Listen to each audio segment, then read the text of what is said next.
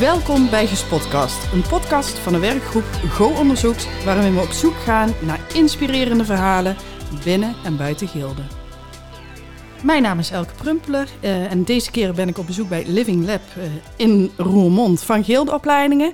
En aan tafel zitten links van mij Inge. Inge en ik ben uh, stagiair bij het Living Lab. Jeroen, Jeroen Groene en ik werk als docent bij Gildeopleidingen en bij het Living Lab.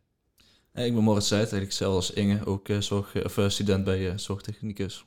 Ja, oké. Okay. leuk. We zitten dus bij Living Lab, maar wat waar zitten we eigenlijk? Wat is het Living Lab? Wie kan me daar iets over vertellen? Denk je Jeroen het beste kant? dat doe ik. Ja. Um, nou, Living Lab is eigenlijk een, eh, een plek waarin uh, zorgtechnologie uh, geshowd wordt, hè, gezien laat worden. En um, die technologie die, kan eigenlijk heel breed zijn, van activiteiten voor ondersteuning, um, autonomie, hè, dus mensen zelfstandig zijn. dus eigenlijk op allerlei manieren wordt die ingezet. Oké, maar wat, wat uh, zien we hier allemaal om ons heen, Inge? Wat staat hier? Ja, heel veel. Je hebt, ja, Living Lab is eigenlijk een beetje nagebootst een appartement. Je hebt allemaal verschillende kamers. Een uh, keuken, een uh, slaapkamer, badkamer, woonkamer. En daar zit eigenlijk allemaal um, zorgtechnologieën in verwerkt. Wat je ook in een thuissituatie zou tegenkomen. Dus bijvoorbeeld een hooglaag keuken of in de slaapkamer zo'n verplegingsbed. En in de badkamer heb je een uh, sta-oplift bijvoorbeeld. En is het dan alleen maar voor uh, de zorg, Moritz? Uh, nee, ik kom heel breed. We hebben hier ook over voeren wel eens onderwijsassistenten en ook gewoon leerlingen van MZ. En die komen hier langs om het allemaal te proeven en misschien wel op een eigen stage te, ja, te toonstellen. Zeggen van dit heb ik gezien en misschien is dit wel handig voor ons. Oké. En waarom is dit Living Lab er eigenlijk, Jeroen? Mm. Nou, het is eh, begonnen eigenlijk als een soort uh, speeltuin voor de studenten van de opleiding zorgtechniek. En uh, later in de, in de loop van de tijd is het eigenlijk ontwikkeld naar een soort ja, kenniscentrum, voor een regionaal kenniscentrum. En hier komen eigenlijk veel mensen uit de zorg. we hebben de afgelopen jaar 2000 bezoekers gehad. En die komen uit de zorg zelf. er zijn studenten van Gilde, maar er zijn ook studenten van andere opleidingen vanuit Hogeschool Zuid, Fontis, maar ook MBO. Is het dan alleen voor het onderwijs? Om de, voor de studenten? Of wat is precies nee, het doel? Nee, nee, nee. Um, de studenten die, uh, van gildeopleidingen, dat is wel de grootste groep die bij ons komt. Maar uh, er zijn ook echt wel mensen uit de zorg zelf. De, de um, mensen die vanuit organisaties als bijvoorbeeld PSW of um, de zorggroep of Land van Hoornen. En die komen dan met een afdeling hier naartoe om te gaan kijken van, god, wat is er op het gebied van zorgtechnologie? Mhm. En we hebben ook eens een uh, ouder stel gehad die een keer kwamen kijken met z'n tweeën wat ze zelf in een appartement nog uh, willen aanschaffen om dan ja, zelfstandig uh, langer thuis te wonen. Oh, wat goed. Wat leuk. Mm. En um, hebben ze nog iets uitgekozen trouwens? Dat ik weet ik niet. Oh. Ik ben er zelf niet bij geweest. ja. Oh, leuk. En welke activiteiten doen jullie allemaal hier binnen het Living Lab? Uh, we hebben rondleidingen, die kunnen een uur of anderhalf uh, uur duren. We hebben uh, escape rooms, we hebben Alzheimer, positieve gezondheid en diabetes die, uh, die we doen, begeleiden. Ja, en we hebben VR, uh, eh, of, uh, ja, VR-brillen. en daar hebben we anatomie. Kan je in het menselijk lichaam kijken naar het zenuwstelsel en wat bijvoorbeeld COPD met je doet. En ook sterftebegeleiding en... Into dementia. Into dementia en huiselijk geweld. Ja, dat okay. hebben we. En zijn dat alle activiteiten, Jeroen? Of doen jullie nog meer als Living Lab? Ja, wij bewegen ook een beetje mee met de vraag. Dus op het moment dat ze vragen van, uh, goh, willen jullie een pop-up tour doen, uh, dan, uh, dan doen we dat. Of we gaan naar een, een congres of naar een, wil je iets komen uitleggen. Als dat past in onze planning, dan, dan gaan we mee. Dan bewegen we mee. En Inge en Moritz, jullie als stagiaires bij Living Lab, zijn jullie betrokken bij de pop-up tours? Ja. ja. Wat doen jullie dan? Vertel eens ja, ook voorlichting geven over de ja, producten eigenlijk wat we mee hebben genomen naar die zorginstelling. En uh, ja, ook aanbevelen wat, wat ze zou kunnen werken bij een ziektebeeld van een cliënt bijvoorbeeld. Oké. Heb je een voorbeeld? Wat zou waar werken? Um, Ja, we hebben bijvoorbeeld een, een pen. Ja, het lijkt op een pen. Ja. En ehm, daar zitten verschillende stickers bij. En daar kan je een, eh, ja, iets op inspreken. Of ik neem bijvoorbeeld een kruidenpotje. En eh, dat is dan kaneel bijvoorbeeld. Dan kan je een sticker erop plakken. En door middel van een tag eh, weet die pen wat daarin ingesproken is. En dan kan je daar eh, kaneel inspreken. Zeg maar. Dus mensen die slechtziend zijn, die kunnen dat dan ehm, ja, daarop kunnen ze dat. ehm, Ja, eigenlijk weten ze wat, Ja. zien ze, maar dan niet echt Ja. wat erin zit. Ja, ja. Oké. Ja. En Moritz, heb jij nog een voorbeeld van eh, iets wat je meeneemt naar een pop-up tour en waar eh, mensen in geïnteresseerd zijn? Eh, bijvoorbeeld de Mofi eh, hebben we. Dat is een eh, ja, hele grote lichtbuis eigenlijk. En die spreekt bijvoorbeeld oefeningen uit. En dan hebben we daarbij nog allemaal kleine gewoon gekleurde latjes eigenlijk. En dan moet je als ouder zeg maar bijvoorbeeld meebewegen. Dan zegt hij, doe even tien keer boven je armen en dan weer voor je. En dan moet de rest het allemaal nadoen. En dat is gewoon voor... Voor ochtendgymnastiek om- bijvoorbeeld. ja, oké. Om gewoon in beweging te blijven. En hoe zijn eigenlijk de reacties van de zorginstellingen waar jullie naartoe gaan als jullie daar staan met je pop-up? eh, Ja, vaak heel eh, goed eigenlijk. Want het zijn Mm. vooral dingen die ja, je niet zomaar ziet en terwijl het er wel eigenlijk al is. En soms al voor ons al verouderd. Dus het blijft eh, technologie en dat ontwikkelt zich zo snel. Ja, vooral positieve reacties eigenlijk. Oké. En als ik nou als zorginstelling denk, hé, hey, maar dat is echt een heel gaaf ding. kan ik het dan ook lenen hier? Doen jullie dat Mhm. of werkt dat niet zo? Ja, wij hebben een, eh, een soort samenwerking met eh, zorginstellingen eh, onder ZorgConnect. En eh, de aangesloten zorginstellingen kunnen bij ons een aantal producten komen lenen. Misschien Kijk. kun je heel even uitleggen wat ZorgConnect is? Zorg, eh, ja, ZorgConnect is een eh, samenwerking van eh, de verpleeghuizen, verzorgingshuizen en thuiszorg in eh, Midden- en Noord-Limburg. En eh, de aangesloten instellingen die kunnen bij ons eh, producten komen lenen. Ehm, en die producten kunnen ze dan testen bij cliënten voor bijvoorbeeld een periode van vier weken.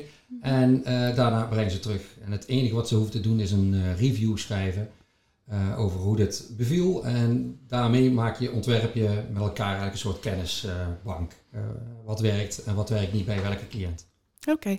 En ehm, dus, ehm, dus ik kan als zorginstelling eh, materialen lenen, maar als student bijvoorbeeld? Of eh, is dat helemaal niet de bedoeling? Jawel, jawel, dat kan zeker ook. Ja, studenten en ook eh, docenten kunnen bij ons eh, producten komen lenen.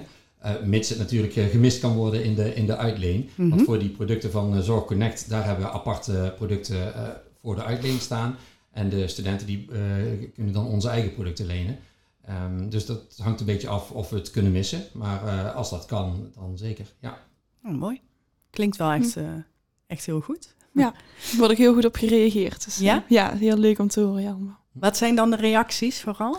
Ehm, ja, dus, ja, ik vind het leuk om te horen van dat het juist werkt. Dus, want ja, wij zien het wel, die producten, maar ja, of het echt werkt, daar hebben wij geen idee van.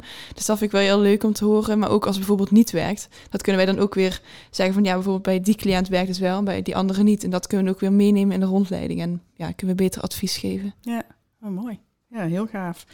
Ehm, als je nou denkt, eh, de, we, we schieten eh, tien jaar in de toekomst, zeg maar. Wat is dan, eh, hoe, hoe ziet het Living Lab er dan uit? Wat is jullie ideale pjoe, fantasie en droom? Wow. Ehm, Ik denk dat je alles eh, zelf doet eigenlijk. Zelf de rondleiding doet al matig. Want je hebt het wel eens over gehad met zo'n iPad dan vasthouden. Oh ja. Als je dan zelf langs producten gaat. Om eh, daar zelf informatie uit te halen. Dat het een beetje ja, VR-tablet-achtig eh, iets wordt. Daar heb je het wel vaker Ja. over gehad. Ja, en eh, we, zijn ook het denken aan eh, bijvoorbeeld eh, werk met een hologram of met een eh, 360 graden projectie in een soort doom. Waarbij je in, een, in een reële omgeving dingen kunt ervaren. Ja, we proberen zoveel mogelijk ja, creatief en ondernemend daarin te zijn. Ja. Ja, mooi. En ehm, hoe, hoe nemen jullie ehm, eigenlijk docenten mee in die hele ontwikkeling?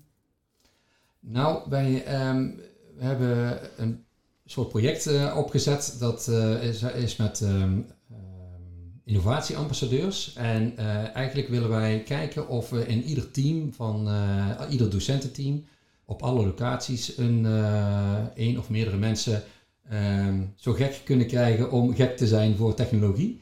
En die technologie ook bij de collega's onder de aandacht te brengen. En ehm, misschien sommige mensen te kunnen ondersteunen, maar ook steeds op, op de hoogte zijn van de nieuwe dingen. Eh, door een kleine interessegroep te hebben en met elkaar te eh, ervaren. Ehm, en, en, en ook die kennis te delen met elkaar, ja, wordt dat eigenlijk steeds verder uitgebreid. Dus we willen kijken of we op die manier mensen kunnen enthousiast krijgen. Want waarom is dat nodig? Um, er is, wordt eigenlijk steeds meer gevraagd aan de studenten om uh, met technologie aan de slag te kunnen gaan. En um, je moet eigenlijk als docent dat ook uh, uh, ja, zelf kunnen toepassen en, en ook die link kunnen leggen in je lessen. En als je bijvoorbeeld een les hebt over um, planmatig werken, dan moet je dat eigenlijk ook kijken van wat kan hier technologie in betekenen. Nou, dat is niet altijd even makkelijk, hè, want hoe doe je dat dan? En door dat met een uh, groep van enthousiaste mensen uh, uh, ja, op te leiden, hè, samen te komen, kun je dat ook uitdragen, dat, die gedachte. Mooi. En als je nou kijkt naar um, jullie eigen beleving hier, wat vind je het allergaafste? Welke innovatie vind je het leukste eigenlijk wat hier ehm, te zien is of wat aanwezig is? Um uh, wat bijvoorbeeld ook een heel goed iets vind, is bijvoorbeeld uh, de slimme vloer wat we uh, hebben. Daar kan je, als iemand is gevallen, dan zie je waar die is gevallen, zeg maar. Dan krijg je alarm, alarmering. En dat vind ik wel een heel handig iets wat ook steeds vaker ziet al als er een nieuwbouwkamer is, zeg maar, dat er meteen wordt ingezet. omdat het, ja, gewoon... Je kan meteen zien of iemand is gevallen en meteen een seintje wordt gestuurd. Dat vind ik een heel goed uh, iets. En dat is dan ingebouwd in een vloer? Zit, is het onder de vloer? Ja, zitten allemaal sensoren. Uh, mm -hmm. En die ja, geven een seintje dat er iets is uh, gebeurd. En bij welke cliënten wordt het meestal ingezet dan? Of bewoners? nou, dat wordt heel breed. Bijvoorbeeld mensen met obesitas die bijvoorbeeld uit het bed vallen. En dan wordt er meteen een seintje gestuurd. ja, dat is eigenlijk heel breed ja. wat er wordt okay. ingezet. Ja.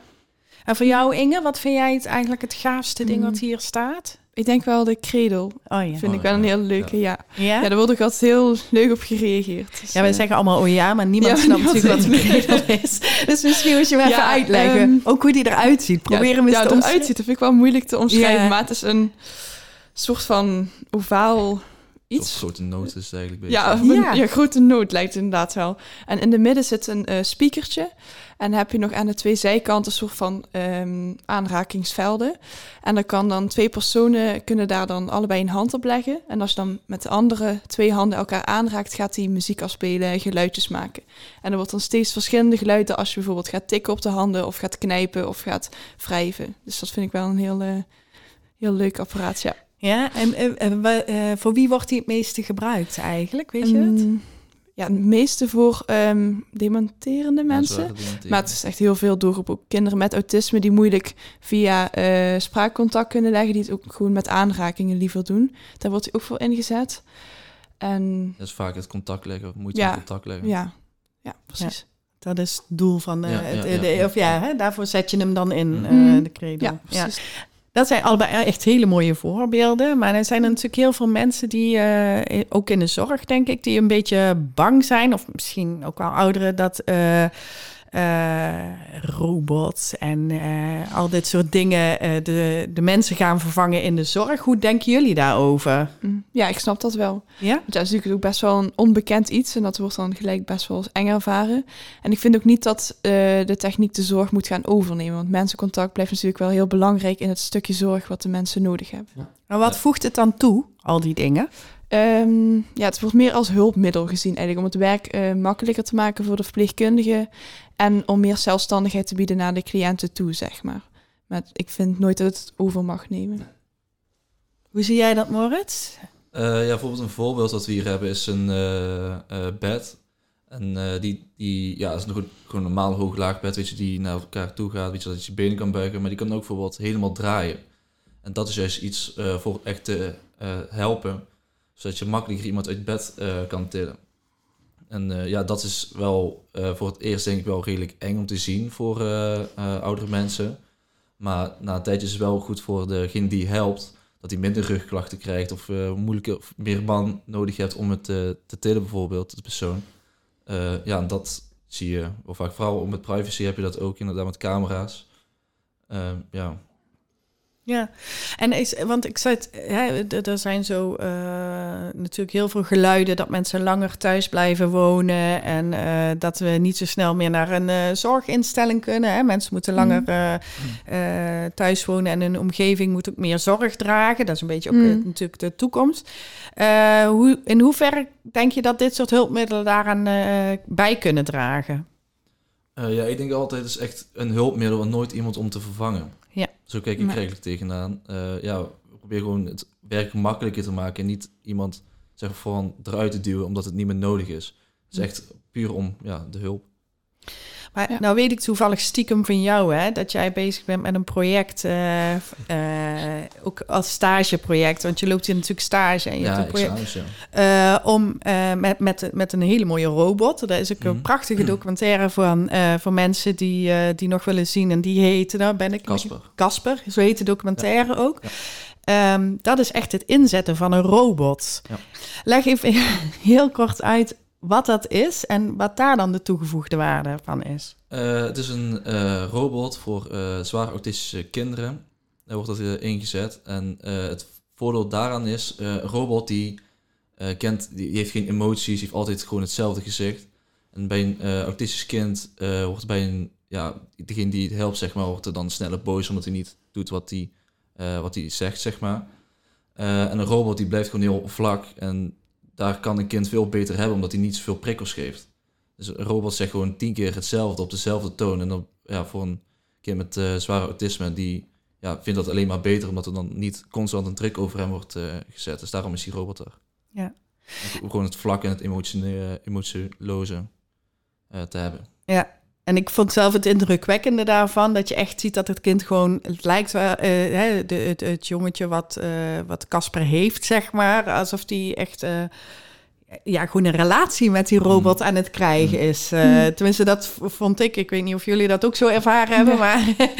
Nou, en, en wat ook blijkt is dat uit de, eh, dat de, de, de, de therapeuten die eigenlijk met dat jongetje normaal gesproken werken, eigenlijk door Casper geconfronteerd worden met hoe vaak zij zelf eigenlijk allerlei verschillende signalen uitspreken, waar ze eigenlijk niet eens echt bewust van zijn. Dus eh, ze- werden door die robot ook gespiegeld. Ja. En dat was eh, ook wel heel mooi om te zien. Dus dat inderdaad dat emotievlakken en het eh, iedere keer op dezelfde manier en dezelfde tempo het herhalen, maakt het beter acceptabel en dat, dat werkt echt heel goed. Dus op die manier de inzet van bijvoorbeeld robots kan ook heel helpend zijn Mm. eh, in situaties. Dus we hoeven er niet allemaal alleen maar heel bang voor te zijn, Nee, denk ik.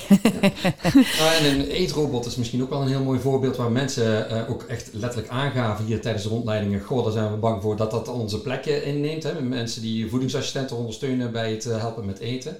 Eh, maar we zien het eigenlijk veel meer. Hè? Er is een enorm tekort in de toekomst in de zorg. En op momenten dat jij aan de tafel zit met een cliënt die zelf nog kan eten, een cliënt die ondersteund moet worden met eten en die help jij dan als, als eh, eh, voedingsassistent.